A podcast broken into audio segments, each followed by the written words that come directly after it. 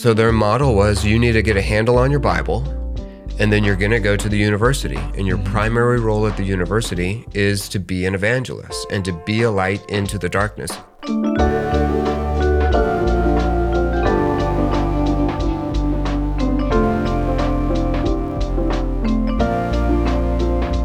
Hi, I'm Brandon Briscoe, and welcome to another episode of The Postscript, Living Faith Bible Institute's weekly podcast and YouTube series devoted to interviewing pastors and professors from LFBI and across the Living Faith Fellowship. On The Postscript, we love discussing missions. Uh, we love talking about men and women who've chosen to leave what they know in order to go to other places in the world and introduce people to the gospel and the message of Jesus Christ. We love to discuss that. In fact, it's probably the underpinning of every single interview that we do uh, on this show. Sometimes, though, we like to get together and have very overt conversations about missions, about missionaries, telling stories of the unknown and forgotten missionaries uh, and missions movements is often very, very inspiring for people. But also, it provides us with a lot of really great practical insight about how to do missions work and how to engage with people from, from different cultures or, or learn lessons that are necessary to being as effective as possible in the way in which we live the Great Commission. Today, we are going to be discussing the late medieval group uh, referred to as the Waldensians. And, and so, if you've listened to church history podcasts with us in the past with Pastor Greg Axe, uh, this would be a name that you might be familiar with.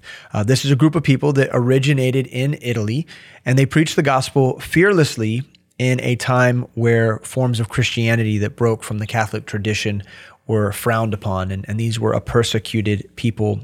And for this conversation, I have invited my dear friend, uh, Pastor James Fyffe, former missionary to Southeast Asia and professor of missiology in the Living Faith Bible Institute to talk about the Waldensians and provide us with some insight into um, the way in which they ministered and uh, and help us to be inspired by some of the things that they lived and did.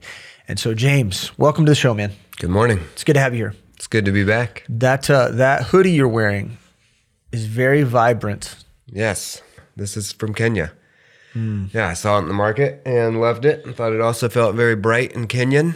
Yeah, without being sure. maybe overwhelmingly Kenyan. There's kind of a, a mixture now in, in in modern day Nairobi of like the bright colors thrown onto more modern apparel, subdued by the Western kind of visual sentiments. Toss it on a hoodie, make it mostly gray. Yeah. Throw in the, the Kenyan pattern or Kenyan yeah. color. Yeah. Well, it looks really nice. Um, how like how are it. things going in Nairobi?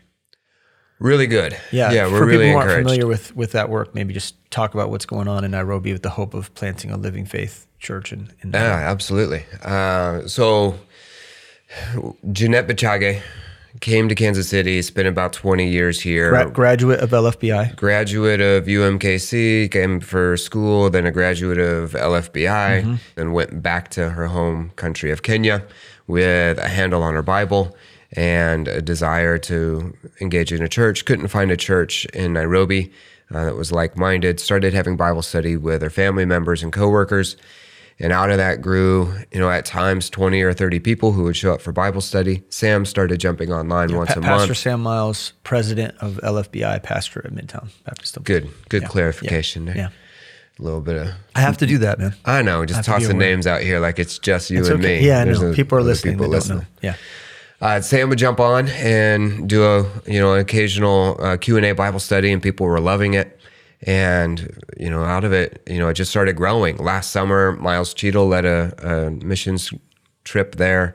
About 15 of us went, and I and my family stayed for a month and a half and uh, kind of laid the foundations for what is now uh, a small church. Uh, a number of young men and women have been discipled. I had the opportunity to disciple two men who are now also discipling other men and uh, are growing. So Ken is one of these guys. He is actually in Foundations 2 mm-hmm. currently in LFBI, and with plans to jump right into Foundations 3 and keep going. Is they're working on starting creation to Christ Bible studies, and they have uh, an open door through Sebastian, another one of the, the, the young men there. He's on the, the university campus there. Mm-hmm. at uh, University of Nairobi, which on that campus I think has about sixty thousand students. But he's president of uh, a student union of some some sort of student Christian student club. Anyway, it's a big deal. He's got an open door. They've invited uh, our people to come and and to preach to them uh, regularly. Yeah. not only invited, but they're willing to pay for people to come and to preach to them. So a great open door on the university, and uh, that that small group of of young believers are taking ownership. They're making a plan for how to approach that, and they want to uh, get on the campus regularly to share the gospel.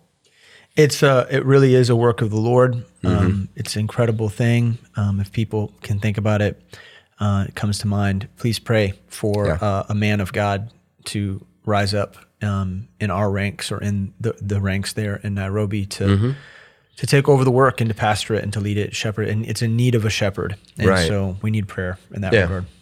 Yeah, it is a bit of an interesting work because we don't have a pastor or a key man there. You know, it started with a, a Lydia type situation, a woman just inviting people and investing in those around her. So they're desperate for a pastor, and maybe God, as you said, raises it up from among them or from among us or the, the broader us. Yeah. I don't know, but please pray. Yeah, and and so I, I like having that conversation to segue into the one that we're having on the show because there is so much work um, in Nairobi right now that actually looks akin to some of the things that we actually see in the Waldensians, um, and so I can't wait to to talk about that. Uh, give us some insight. Just start by giving us some insight into the origins of the Waldensians that were were known originally as the Poor Men of Lyon. Tell us about that group. Yeah, sure. They had a few names: the Poor Men of Lyon, the People of the Valley. Um, spellings vary, as anything does from that time period. The Waldenses, or the Waldensians, or the Valenses. So originally, uh, they were in the Italian Alps. And, and give us the time frame before we get too far. Time frame will run from roughly 1100 to 1500. Okay. So we'll hit kind of a few different highlights throughout throughout that So time period. mid mid Middle Ages Yeah. to early Renaissance. Right. Yeah. Okay. Yep. Um, so, you know, a lot of people will trace their origin to a man named Peter Waldo. He lived 1140 to about 1205. Uh, a Christian man born into means, but then decided to sell all of his earthly goods and committed his life to preaching. So it took a little bit uh, of, as many did actually at that time. This was not an uncommon position. He took, a, but a little bit of an extreme position from where we sit today Right. to you know to reject all, all of the means that we might even say that that God had given him and blessed him with ahead of time uh, through his family, and to take a life of you know poverty, and to to believe that the Bible and holiness, righteous living were more important than the the things of this world. Yeah. And that kind of ascetic appe- uh, uh, uh, uh, approach to ministry life was not entirely uncommon uh, in that time frame, especially. But uh, from his perspective, was necessary in order to contrast against what he saw as uh, maybe maybe the overabundance of the Catholic Church and um, the the wealth of the leaders within within the Catholic Church.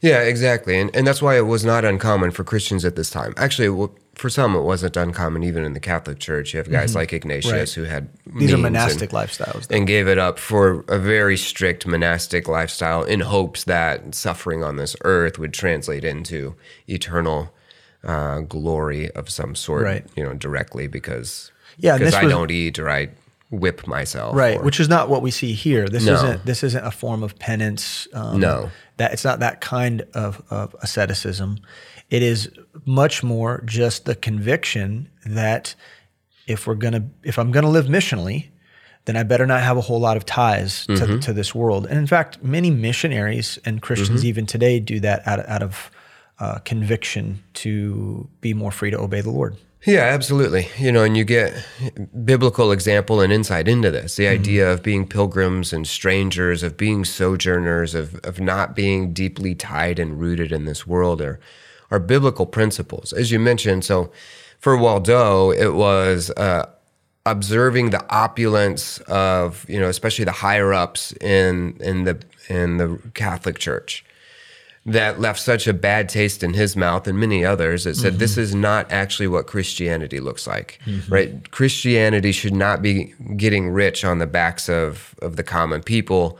Uh, you know, the, the priest or the clergy class shouldn't one even exist and and if so then why are you getting rich off everybody else so he gave up all his riches in a, in a you know maybe a, a small a small protest maybe a bit of a Right. of, of a protester uh, um, but to say hey look i have i have god i have christ and that's enough Yeah, and this became a cultural element of the people that would follow. Mm-hmm. Yeah, Yeah, so the people that would follow him um, took that same type of approach. So, in very little in terms of worldly possessions and not prioritizing worldly possessions uh, from the very beginning. And you know, as as we'll get into, I think that actually may have helped them quite a bit with the persecution that they would face. And you know, they already had a willingness to give up everything. That would be put to the test in in the most difficult of ways for many of them uh, down the road. yeah, But uh, you know, some even would trace their origin further back, as far back even as to Vigilantius in the fourth century. Um, so, uh, you know, a quick look at Vigilantius. He, um, in short, was hated by Jerome. Right. So Jerome wrote a, a whole book called, entitled "Against Vigilantius," and the reason was because Vigilantius, um, well, was against everything that the Catholic Church stood for, everything that Jerome stood for, specifically the Latin Vulgate. Uh, Vigilantius believed that every person should have the Bible in their own language, and that the Latin Vulgate was not it. Uh, was against uh, relics, was against the the deification or the sainthood of, of any per, individual person, the elevation of man. You know, basically all of the the Catholic Right. principles. which is early on. In the. I mean, the Catholic Church at that point sounds Oh, like it was only around hundred years or so at the point that he started condemning it. Right. Yeah. Yeah. This he was born in roughly 340, 350, somewhere in there. It's Mm-hmm. Yeah, hard to know yeah. exactly. Wow. Yeah. Opposed to the, I mean, when we talk about the um, Jerome's Latin Vulgate, Mm-hmm. you know, I think for uh, for those of us who are, are Bible students and familiar with manuscript evidence, w- we understand that there's there's aberrance in the in the translation, the Latin translation Mm-hmm. that Vulgate um, created. But maybe explain a little bit to us why that tradition of of despising the Latin Vulgate is important to our view of preservation. Yeah, so it's a great topic, and to cover it, you're going to need to jump into Alan's class. yeah, you know, yeah. you're going to get you're going to get uh, eight weeks of of Alan coming at you 90 miles an hour to, For sure. to cover it. But essentially, you know, you you trace the Bible back to two core texts, two core lines of Scripture. One that that came out of uh, Alexandria and into Rome, and one that came out of uh, Antioch. Right, and so you had men like Origen who influenced men like Jerome, uh, they not only worked on textual translation and textual criticism, but they took an approach to text, especially Origen, influenced you know everybody after him, to look at Scripture as primarily uh, allegorical. That you should not take Scripture literally, which allowed them to take as much liberty as you want. If everything is an allegory, and you have no standard or means of interpreting the allegory, then you can make anything mean anything you want. Right. And so back to our topic today, the Latin Vulgate was critical in terms of establishing what would what would become Catholic dogma and tradition um, and and the manipulation of of the divine text to achieve the um, ends that the Catholic Church desired. Yeah, so from the Roman perspective, that was the only Bible that was allowed. You know, they worked to to get rid of all other Bibles. It was you know mandatory reading of the Latin scriptures alone. Yeah, So we we can see um, that these poor men of Lyon um, may have actually found their lineage almost 600, 700 years earlier in Vigilantius. yep. Cool. Yeah, which is a cool thing, you know, and and you saw early, especially really early first century Christians doing the same thing, tracing their lineage back to to the apostles and to Christ, and they had a handle on that that that we don't. I mean, I think it'd be a pretty cool thing if I could trace my discipleship lineage Right. all the way back to uh, Yeah. you know, to Christ. Yeah. I mean, the, the record keeping is so poor Mm-hmm. uh, and so dispersed, and so much of it, of, of what was written, was written by the Catholics in charge.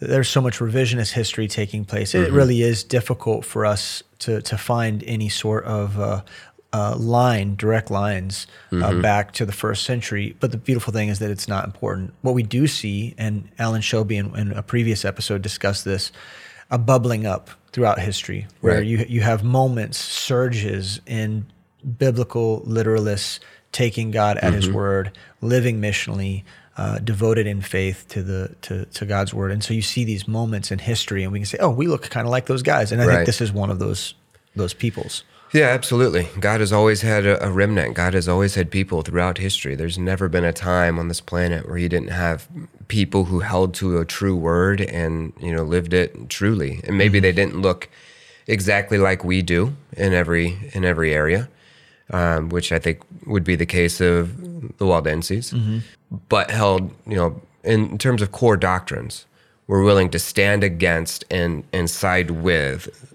certain core doctrines that distinguish them from the majority. Yeah. And that was tough. Yeah. So so in terms of uh, Waldo, he really was the the one that kind of formalized though uh, what would be known as as a Waldensian tradition. Right. Peter Waldo, I mean, really was an interesting man, and he did really uh, proclaim uh, some very serious things about what what they believe. They established some things. Uh, can you tell us a little bit about what the Waldenses believed? Yeah, and this will sound a lot like us. They believed in the atoning death and justifying righteousness of Christ. So Christ died to pay for our sins, and that's the only way that we can get uh, right with the Lord. They believed in the Trinity, the Godhead. They believed in the fall of man and that all men are sinners. They believed in the incarnation, the bodily incarnation of of God, and you know, as Jesus Christ. They denied purgatory. They said that it it was an invention of Antichrist. Yeah. You know, they said some pretty strong things. The the value of, of voluntary poverty was big to them, as we mentioned earlier. Uh, they believed in the universal priesthood of the believer, so that every everyone who is saved, you know, is is is equal in terms of the priesthood. Uh, so they spoke against the elevation of the clergy class. They spoke against the the hierarchy of the universal church. They Yeah. spoke against the pope. Yeah. The, the common man had access to God the same way any clergyman does. Yeah. Yeah. Yeah, absolutely. But they were also just, you know, just as well known for what they disagreed with, right? Yeah. Um, in fact, that's the thing that probably got them in, in hot water is what they spoke out against in terms of Catholic doctrine. So maybe tell us some of the things that they that they rejected. They rejected uh, the relics. So they, they believed that dead men were dead men. Their bones had no significance, that, that nothing should be regarded as special or holy. They rejected the pilgrimage. And they, they thought that that served only to waste one's money. You know, so they you know believed in the poverty anyway. So they were pretty frugal. Uh, but they believed, yeah, yeah. So they rejected the pilgrimage to, to Rome or to Jerusalem or to any other place. Uh, they rejected the fact that flesh might be eaten. Uh, you know, in, uh, the the transubstantiation in, Yeah. in in the Eucharist. Now, early on, they held to the Eucharist. they did. Um, but over time, um, they were informed by more of the, the, the early reformers Mm-hmm. and some of the things that were being taught, and they changed their position on it to be a more biblical one. They did. Yeah, I thought that was really interesting. Yeah, that was one of the the errors that they held on to for quite some time. Mm-hmm. That wasn't enough to keep them on the good side of the Catholic Church because everything else that they spoke out Oh, right, against, for sure. just the list went on and on. They believed that there was no such thing as holy water; that water was water, and that it Mm-hmm. would not, you know, save. The, the baptism of babies uh, was of no value. Yeah. they practiced uh, immersion baptism Mm-hmm. themselves only for only for people who um, were converts, declared their belief in Christ. Correct. Yep. And prayer. They believed that prayer was just effectual if offered in church or in a barn, which you know worked out because they were driven from cities and towns and churches and spent most of their time in caves and in hiding places, and they knew that God heard them. And that they had again direct access to God. Uh, yeah, and and um, also, which is is was probably got in the um, crawl of the Catholic Church, they believed that the papal order was the seat of Antichrist, which is a tradition that many Baptists still hold to today. so th- Yeah. they're one of those early uh, adopters of the idea that that the papal throne was Yeah. actually the seat of of Antichrist. Yeah, they they referred to it as uh, the harlot of the apocalypse. Yeah, the papal throne. So early early references to things that yeah we still, like you said, hold to. A lot of us. Now, now there were people that wrote uh, in this time frame uh, about the Waldensians. Uh, mm-hmm. What what were some of the things that were were- that were said? I mean, they were lumped in with other heretics of the time. But what were what was the Catholic Church saying in mm-hmm. terms of their record of of who these folks were? So Peter Waldo died in 1205. Officially in 1215, the Catholic Church declared the Waldensians as heretics. Mm. So it didn't take long, right? 10 years after his death, this group is already being declared as heretics and and they're lumped in with anybody who disagreed with them. Yeah. And so because Rome was powerful, because Rome uh, you know would also had a large military, they could go in and they could destroy any writings, any records that that they didn't agree with. So they had the power, and I think you mentioned this already, to to write history the way they wanted to. Yeah. So a lot of what we'll read about them and some other groups of, from that same time period uh, are written from the perspective of you know um, Pope Innocent III, um, who was who was ruling at that time, and the popes that followed, and his people. So it's a, a you know when they're declared a heretic, well, but that's from a heretic's position. Right. Yeah. Yeah. For sure. So heresy is you know is, any, is essentially any, anyone who doesn't agree with my truth. Right. It's So- relative to your doctrinal set. Right. Yeah. And so we're going to get into the, the persecution here in a moment. But I think what's really important, and again, reminds me kind of what's happened in Nairobi or even just the ministry model that we hold to in a lot of our Living Faith Fellowship churches. Um, in what ways were the Waldenses uh, missional? Like, you know, this is, we're talking about unknown missionaries. Yeah. And uh, if people aren't familiar with this group of people, I think it's important to see in what ways were they living out the Great Commission, mm-hmm. furthering the gospel in the world. I mean, obviously, they had some longevity. Um, and so, what was it that they were doing that expanded the cause of Christ? Mm-hmm. Before I answer that, I do think this is an interesting point too that you just mm-hmm. kind of brought up. You know, other than Peter Waldo, we don't actually know the names of hardly any of these people, though they you know, primarily stretch a 400 year period of history. I think a lot of people have heard of the Waldenses, you know, as a group or as a movement.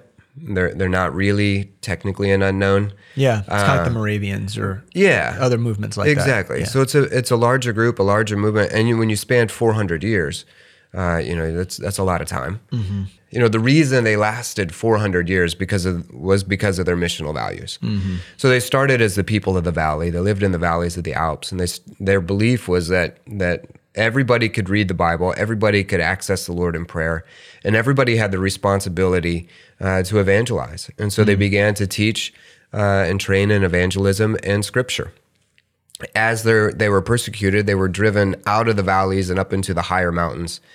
Uh, but they kept the same mindset that said uh, that Scripture is the foundation for life. So they all would copy Scripture by hand. They would write their own copies of the Bible, and often many times over, so that they had multiple copies because Yeah. they had a practice of of giving out Scripture. It was against the law to deliver the Scripture that they had because it wasn't the Vulgate.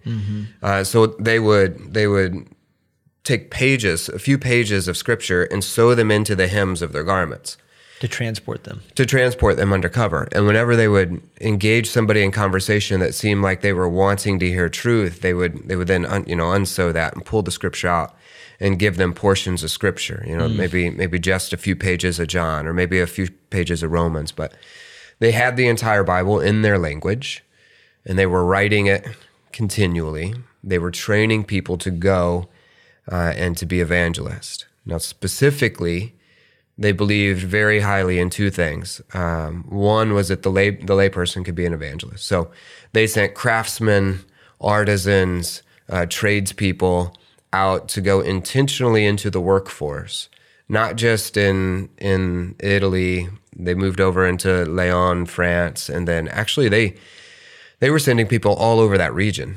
You know, then into modern day Spain, England, Czech Republic, uh, you know, Luxembourg, just all over that area to go into work. Yeah. And they told him that you're going to work and to do whatever your job is, but your primary role is actually to be an evangelist. So that was one side of their uh, approach to putting lay people onto the mission field. The other side kind of co- corresponded with another big movement that was happening at that time, and that was the the the birth of the university. So in France, around that time, universities are growing, and they recognized right away that this was a, a, a mission field. Yeah. One of the earliest, um, you know, campus ministries uh, and ministry models came from the Waldenses. So they were intentional about memor- again memorizing scripture, transporting scripture with you, and then taking young people, first equipping them with the scripture, and then sending them to the university. First priority was to be an evangelist and to be a light. In fact, uh, you know, one of the things that is was often said about this people uh, in Italian, it was lux lucet in tenebris, which means a light out of the darkness. Right, and so they were known as being this light in the darkness. So you know that would go into their persecution, but also the university. They recognized that the university system as a whole, even at that time, was not equipping people to follow the Lord. Yeah. In fact, was contrary. It was teaching, you know, uh, Origen and Aristotle's method of approaching life. Yeah. It was Saint, Saint Thomas Aquinas, Aristotelian logic, humanities, Yep. um, drenched in the Catholic Church. Yeah. Yeah. So their model was you need to get a handle on your Bible, and then you're going to go to the university. And your primary role at the university is to be an evangelist and to be a light into the darkness. So they saw the university as a, a dark place. And then you'll also get a you know a degree, be a good student, uh, and and succeed there. So. Those two things are what drove their their missions endeavor, and I think that's what kept them, you know, reproducing for hundreds of years. Is that they were reaching the common man, and they were reaching the university student, Yeah. which had the potential to become, you know, anything Right. in the society. Sebastian didn't know that he had ties to Peter Waldo and the Right. Waldenses. You know, Yeah. Mm-hmm. he's, do, he's doing his thing on college campuses, and and uh, little did he, did he know that this is not revolutionary. no, this is a Waldensian ministry that's Yeah. been going on for a thousand years. yeah, it's pretty cool. It is super cool. But also, one of the things that we see is that as they were training up these preachers, uh, they were sending them into villages to meet secretly in people's homes. They were doing home Bible study evangelism uh, long before we were ever talking about it at Mission Focus and at these conferences. They were doing. They were going into people's homes. They were staying for short periods of time and they would invest the word of God, disciple, and evangelize um, in, in kind of a secret, hidden uh, environment. Yeah, absolutely. So they had, you know, um, what's what's the like the circuit riding ministry? Yeah, yeah, Type yeah. of a pulpit Yeah. Mm-hmm. filling ministry. You know, we've done that in our history at the church that we came from. Yeah. we don't have the opportunity. Well, we still do it here. We still do it from time to time. Yeah, when a an little bit of- opportunity pops yeah. up. Um, but they had that same type of idea. Yeah, they would establish places where they could meet, and they would go, and they would both evangelize and use those as as churches. Mhm. And a great way to train preachers, right? Like Right. they refer to these as uh, these men as barbus. But so these were guys that were running around preaching the gospel, um, starting Bible studies, expanding the kingdom, expanding the work, and and more people were coming to um, to follow in this tradition. And the Catholic Church uh, got more and more upset about this. So this time period it overlaps uh, many of the Crusades. You know, many of the multi- multiple Crusades that took place uh, during the Middle Ages. We we know that the Crusades were a, a military movement intended and, and motivated by power and expansion of the Roman Catholic Church. Uh, that's what the Crusades were about. But then also there was the Inquisition that took was taking place simultaneously with the Crusades, and the Inquisition was about rooting out heresy wh- wherever they could. And so the Catholic Church was rounding up anyone that disagreed with them. Maybe you can tell us about the oppression of the Waldenses and the approach that the Catholic Church took to to uh, suppressing and oppressing this people group. Yeah. So, you know, up until probably about 1200, the in order to to get all the rewards of crusade, you had to travel to Palestine. You had to travel, you know, to Syria, Israel, that area. It was about win back the Holy Land, right? So, so that was tough. You know, it's a long journey. Yeah. If you're a soldier, it was very dangerous. But in early 1200, uh, Pope Innocent, who by the way has the wrong name, Yeah, right. anything but Greg Axe often talks about that. about that guy Yeah, and about that name. yeah. Any pope named Innocent generally wasn't that wasn't that innocent. Yeah. So well, so Pope Innocent said, "Hey, these are small groups. The you know the Waldensians, for example, relatively small, especially compared to the size of the the, the Catholic Church at the time. But he recognized that if I allow them to grow, that they're going to be a problem. So I got to get rid of all the heretics.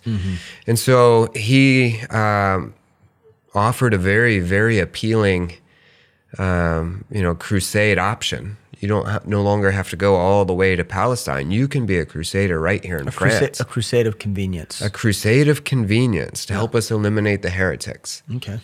And so the offer was for just 40 days of service. If you go from, you know, they're located typically in Lyon, which is more kind of northern France. If you head just to southern France, and, you know, there were other groups as well at the same time, like the Albigenses.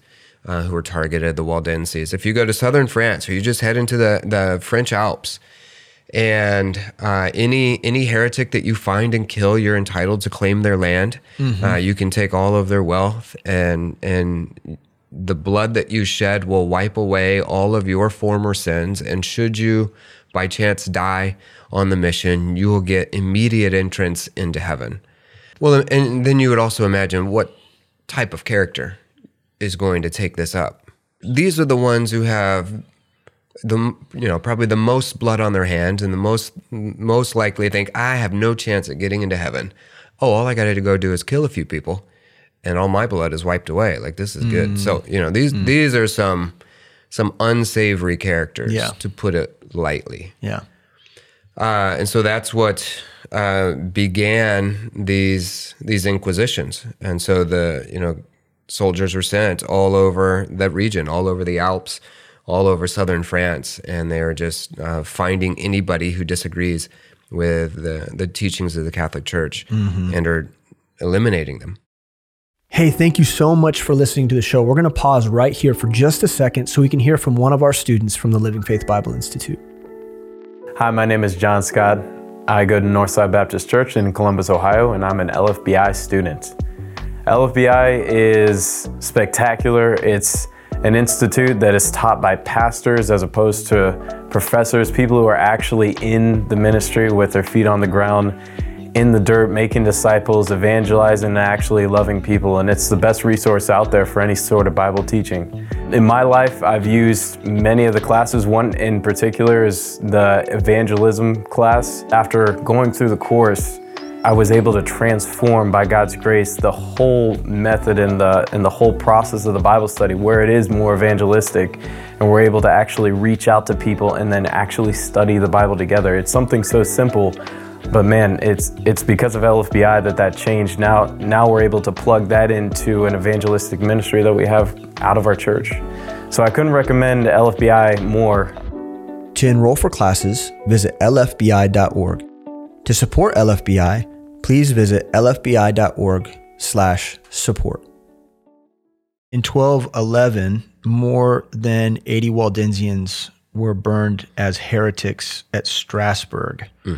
This is often attributed as kind of the launch into this uh, this persecution of the Waldenses Yeah. these men of ill repute were, were getting it done. And so, so that moment actually is recorded that it was almost enough to kind of wipe out the movement that it, mm-hmm. that it, that it did squelch the fire for a moment, but then it started to burn, it started to burn brighter and then the mm-hmm. persecution had to ramp up in response.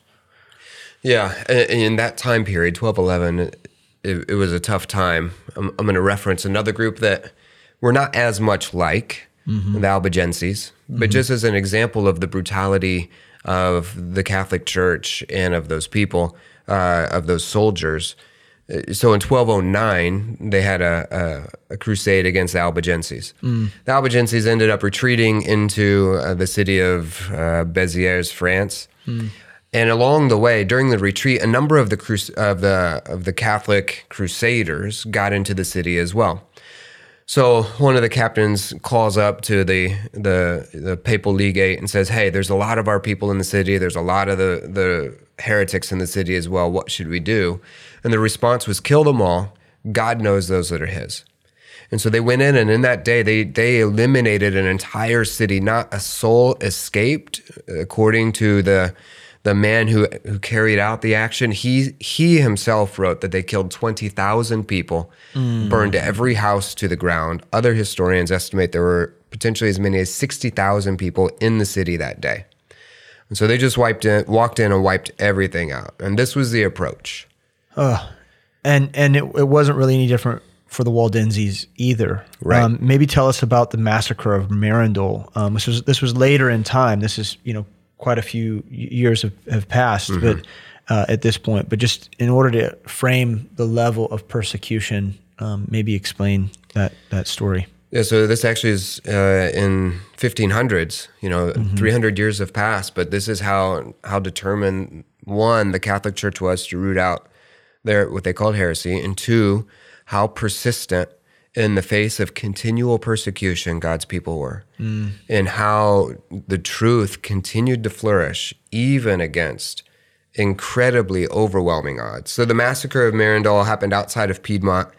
Uh, the Waldenses joined the local Protestant churches, and after uh, They would they'd integrated themselves in some of the other local churches. Okay, yeah. yeah, so they're coming out of seclusion. Um, but the French King Francis I, on January 1st, 1545, uh, issued the Arrêt de Merindol, uh, which is simply was a was a declaration that uh, again all all of the heretics needed to be rooted out. And so uh, January 1st, 1545, they take an army in into this area, uh, Merindol, just outside of Piedmont, and they they kill thousands in in a single day, uh, se- several hundred to potentially seven several thousands in a number of different villages, kind of in that area. Just a devastating work, just like you described with the Albigenses. Yeah. Just devastating. Like go in and annihilate, you know, because the, again, it, it, these are crusades of convenience. And so y- you can't spot visually what a Waldense looks like, Yeah. what, what a Waldensian looks like. You can't tell by the way that they, they present themselves. And so it's just, it's a matter, well, okay, we'll just wipe everybody out. Yeah. Let's just go in and massacre everyone. Um, and this kind of behavior continues even into um, man 1655. I mean, we're talking about Yeah. uh, century after century after century of oppression, and then there's this event called the Piedmont Piedmont Easter, which it is one of the most terrifying and terrible stories you can imagine. So maybe tell us about this. Give us the uh, PG-13 version of of what happened. Yeah, if you were to Google Waldenses and click over to images, you're going to get some gruesome, gruesome stuff. Yeah, if you look up the Piedmont Easter, you're going to see drawings and, and you know and reproductions of of some awful stuff. January of 1655, the Duke of Savoy commanded the Waldensians to attend mass or remove to the upper valleys uh, of their homelands. He gave them 20 days to make it their decision, right? So January in the Alps, it's the middle of winter. The command is attend mass or forfeit everything you own and retreat to the high Alps. Most of them said, we will not attend mass.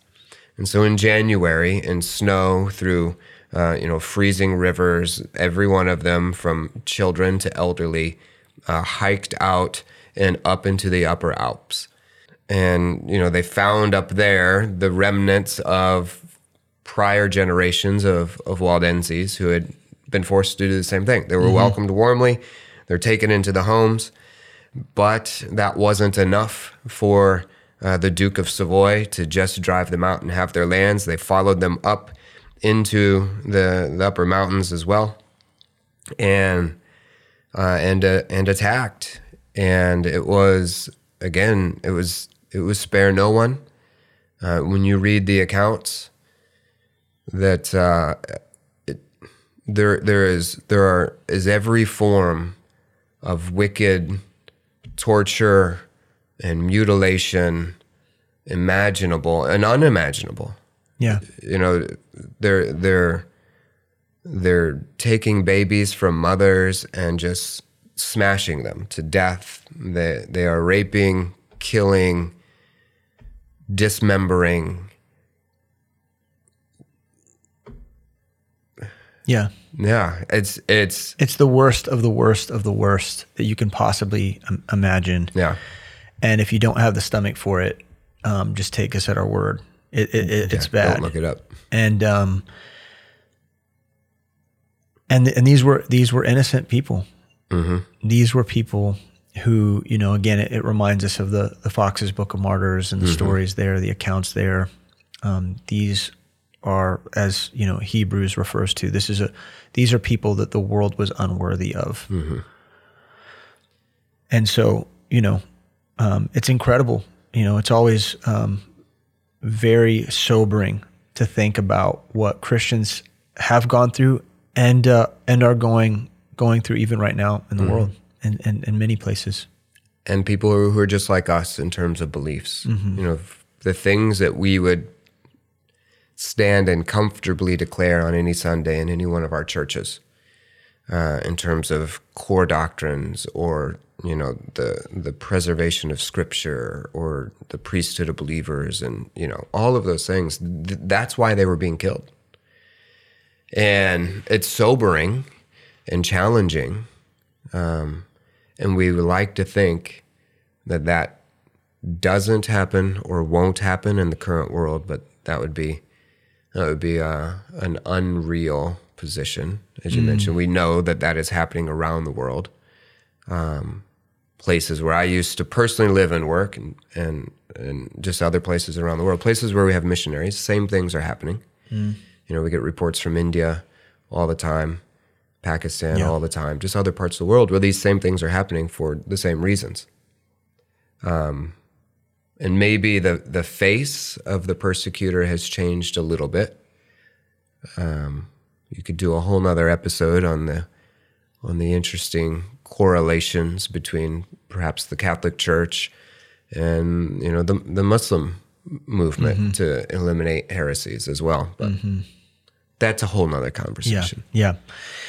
Um, but this is what believers who really, truly believe in the cause of Christ um, are willing to endure, and I think that's the thing that we need to remember is that is that what wouldn't you give up? You know, what wouldn't you give up to um, to follow Jesus and to declare His truth? And uh, and so it's a really good reminder of of how valuable our faith really is. I think it's important, you know, in these episodes we always kind of talk about the legacy the legacy of of a people group or or a missionary you know what they've done how's it how's it impact us today what what has it actually done to impact us in the way that we approach uh, missions and ministry today. Uh, in the 16th century you know the the Waldensians were eventually absorbed into the the Protestant movement and uh, became influenced by Calvinism, and and so they kind of got uh, enveloped into that kind of theological position as well. Uh, many of the Waldensians that exist today um, are categorized in the camp of like Methodists. In fact, there's there are um, organizations that lump them together, um, and uh, they become probably more liberal in their theology. Um, you, you would have a hard time you know recognizing the similarities between what they've become today this is what happens with every great movement we, you know it, it, it eventually becomes a, a a distant memory Yeah. of what they did but but outside of their recent evolution tell us about their historic legacy and what they've meant to the world Yeah. Yeah, I think we see it as was maybe alluded to. We'll just say it more plainly now. Exactly what's happening in in Kenya uh, on the campus uh, or here. You know, I I teach. I actually teach nursing at, at a Catholic university here um, for for a nursing program, and there's a Bible study on that university um, g- young men from from your ministry hold a Bible study there that you know started with just a couple guys uh, praying together, and now there's 15 or 20 guys that are meeting together. Yep. And um, they, I would, I would have the same view that the Waldenses did, that their job is to be a light in the darkness. Mm-hmm. And the darkness is that Catholic university. Mm-hmm. And it doesn't have to be a Catholic university. It's convenient that that one just happens to be, but it could Right. be at any state university, at any university. We have, you know, between big and small, we've got five or seven universities within a couple miles of us. And we mm-hmm. have Bible studies going on you know, on a lot of those campuses and that is uh, you know that's that's the legacy one of the legacies of the waldenses is that we see the value of being intentional about not only what we choose for our education but seeing our, our educational process as an opportunity to share the gospel Yeah. and so we go intentionally into the campuses uh, as students and even myself you know I, I do work at this university but i see this as primarily a mission field Right. uh, and an opportunity to take light into the darkness. So I have I have voice with hundreds of students and dozens of faculty Yeah. in a in an institution that you know at at some level favors religious conversation. Mm-hmm. They start out with the position that they're open to it. Yeah, and I think I think that's one of the things that we talk about a lot um, in the fellowship is you know key cities. You know, we have this conversation about key cities. Lots of the key cities that a lot of our church planters are going to are places where there are universities and students because these are people who are establishing their identity forever. And they are open. They are malleable. They are interested. They are um, open to debate. They're open to argumentation. They are not as uh, uh, reticent. And that's worth taking advantage of in terms of love and affection and mm-hmm. so like understanding the value of souls and the mission it's it's worth seeing that for what it is and going to those places knowing that there will be opportunity to to talk about Christ. Yeah. And and so, you know, that's what we're seeing here with with the Waldenses, but also we're we're emphasizing that in our ministries as a whole across the fellowship. Yeah. I think you also see, in terms of legacy, um, you know, their willingness to send just the common man out to, to preach uh, and to get involved as well. I think you see that reproduced. And it's not unique to us, but in a lot of churches across the country where, where we say, hey, everybody should get a handle on Scripture. Yeah. Everybody should be memorizing Scripture. They wrote it by hand, but you should be reading it. Maybe you should write it. Maybe that's a good practice memorize it, uh, learn the scripture, and then get out uh, and teach it as well. So I think you know that's a big part of our ministry. Yeah. uh, reaching families, reaching you know the working class. Um, another aspect of what they've passed on to us as well. What about their approach to scripture? I mean, you made, you made reference to that, but I think it goes it goes Sure. fairly deep. They're, they're often re- times referred to the Waldenses uh, and even the Albigenses and others of that time as kind of proto reformers. Uh, it, wa- it's been said that uh, if these groups weren't so heavily persecuted and nearly eliminated, that the Reformation would have started in the 12th century instead of the 16th and would have been based in France instead of Germany. So, you know, they, they had that hold on scripture. And so I think a couple of things comes out of that. Number one, um, we see that legacy in, in our view of scripture, and we still see similar persecution against scripture. You recently sat down with Mike Renault as an example of someone being directly persecuted, a people being persecuted because of their hold on on scripture. Um, but I think there's an encouragement as well, and it's it's scriptural. You know, it's the same type of thing that you heard about John the Baptist. This guy does not look like, act like he's not necessarily what you expect out of a prophet. Meaning what what the people of that time expected of a prophet. He's not wearing soft clothes and and sitting in a fancy place and getting all the the, the adoration of men. Right. This guy's just rough and tough and different. And that's who the Waldenses were.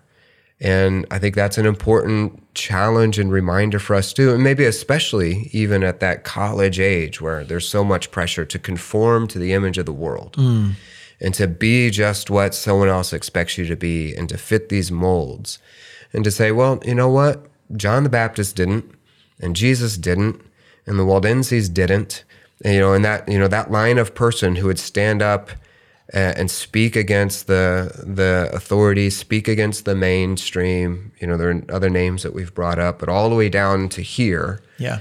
where we're saying that I, as an individual, can don't have to be maybe what common, you know, broad broad brush Christianity says we should be, or what somebody else from the outside, what the university says that we should all get along, that we should spiritualize Right. instead of instead of take hard stances on on different ideologies. So be unique, Yeah. be peculiar. yeah don't don't focus on the material world um, Mm-hmm. and again not not for the sake of asceticism or a monastic lifestyle but just recognize that the world is corrupt and fleeting and that there's a spiritual investment worth making and you know first corinthians reminds us that um, our investment needs to be in eternal things mm-hmm. yeah Yeah, exactly. yeah, big deal. Um, man, really interesting, really interesting study here. A lot that we didn't cover Right. in in their story, but one that has a huge um, impact on who we are. Uh, and I really like what you were saying at the beginning of the episode when we when we discussed that we, you know we're talking about a people group here. These are unknown. The names we know Peter Waldo. There might be a few other important names throughout the movement um, that we could make reference to. to um, But at the end of the day, these were just people obeying the Lord, and we don't need to know their names. Right. Um, Christ does. Yep. Christ knows them. We offer mi- uh, missions courses Yes. here at the Living Faith Bible Institute. Uh, you are um, a missiology professor. You're experienced in missions. You've done missions almost your whole adult life. It's your heartbeat. Uh, you go on missions trips like 100 million times a year. Um, you're obsessed with it. Um, can you tell us a little bit about the course load that we teach? Just walk us through real quick. What are we doing in our missions courses and why are they worth people who are interested in the work of missions? Why are they worth taking? Yeah. So we start with introductory to missions. Everybody should take. It's a, a 16 week course. It's going to give you the foundational understanding, uh, a biblical framework a- and perspective on missions, uh, biblically, a, a small look into historically, culturally, uh, you know, practically, just talking about uh, all that the Bible says about mission, the mission, missions, and missionaries. So that's where it starts. Um, again, that's something that everybody needs. Yeah. From there, it's missions one, uh, which is a focus on mission support. Both, uh, it's kind of a two-sided coin there. So how do we, as a, a local church, support missions, or how do you, as a missionary, get the support you need? So it's a it's designed to go beyond the financial component. Everyone thinks about missionaries needing to raise support. You go, uh, missionaries and money. All they need is money. No, they need a whole lot of other things. And if we don't support them well, uh, you know, then then we're going to end up with more problems than than than we Very need. true. Very true. That one is coming up in about two weeks. Actually, that will start here. Uh, it's an eight-week course, so it's at the second half of the semester. Missions two is a focus on actually the things that we were just talking about. So it talks about um, movements and influences uh, on Christian missions throughout history. Yeah. And so we'll talk about movements like you know the Waldensians or maybe the the, the Reformation or you know the in- Inquisition, those types of things. So it's Yeah. a, a walk through history. And up into the modern day, what are the things that are moving missions now, and how did all of those historical things actually impact us now? Yeah. And so- principles that affect that, right? It's not just a history class. These No. are principles that, that you can take. Yeah. it's not a history class. Greg does really good history classes. We're Mm-hmm. not trying to rebuild that. This is what do we pull out of that, and how do we principally live according to that? Yeah. And then we have uh, a, a missions class that's focused on church planting. So it gets more into kind of the details and the weeds of, of you know that specific facet of what do we do when we land in a different place and we start trying to plant a church. And then we have a missions practicum as well. So getting you on a mission field, having somebody oversee uh, your your time and, and growth as a as a short term missionary. Yeah. Yeah, really good. We're really beginning to develop that missions program aspect of what we do, and and I think you've done a, you and Chris Best have both done a great job uh, of developing that material, and so we want to encourage people to take those courses. Yeah. But James, absolutely. man, thank you. my Thank- pleasure. thank- thanks for hanging out. These are always fun episodes. I love digging into this stuff, and uh, a lot of our a lot of our listeners really appreciate, it, especially the missionaries. So thank you for for doing this. yes, sir. Yeah. And we want to thank you for joining us for another episode of the Postscript, another Unknown Missionaries episode. We hope that it was enjoyable, that it was fun, um, but also sobering and an opportunity to learn for yourself, to be inspired to do uh, whatever the Lord asks you to do in terms of his mission. We do want to equip you. And so if you are a member of a local church, talk to your pastor about learning more about missions uh, and uh, visit lfbi.org. You can learn more about our missions classes as well as the whole of our program. And we want to invite you to come join us uh, to go deeper and to learn about ministry leadership and maybe uh, more and more about um, theology and what the Bible says about our lives. But we're grateful for you. We're always grateful for the time that we get to spend with you on this show. Uh, I love it. I love you. Um, I just got back from a conference recently, and so many people uh, are listening to the show um, that are talking about it and uh, find value in it, which is the most important thing. We want it to strengthen and edify you in your faith. And so it's such an encouragement to me. Please continue to write reviews, subscribe to, to the show on all the different platforms, um, share things as you have conviction to do so. But we're really grateful for your listenership and we do love you. Anything you need, please reach out. Uh, but with all of that said, uh, we hope to see you again next week for another episode of The Postscript. God bless. Thanks for listening to the Postscript. If you enjoy the show, please leave us a rating and review in order to help other people find our podcast. If you value this show, please help us continue creating content by supporting Living Faith Bible Institute at lfbi.org/support.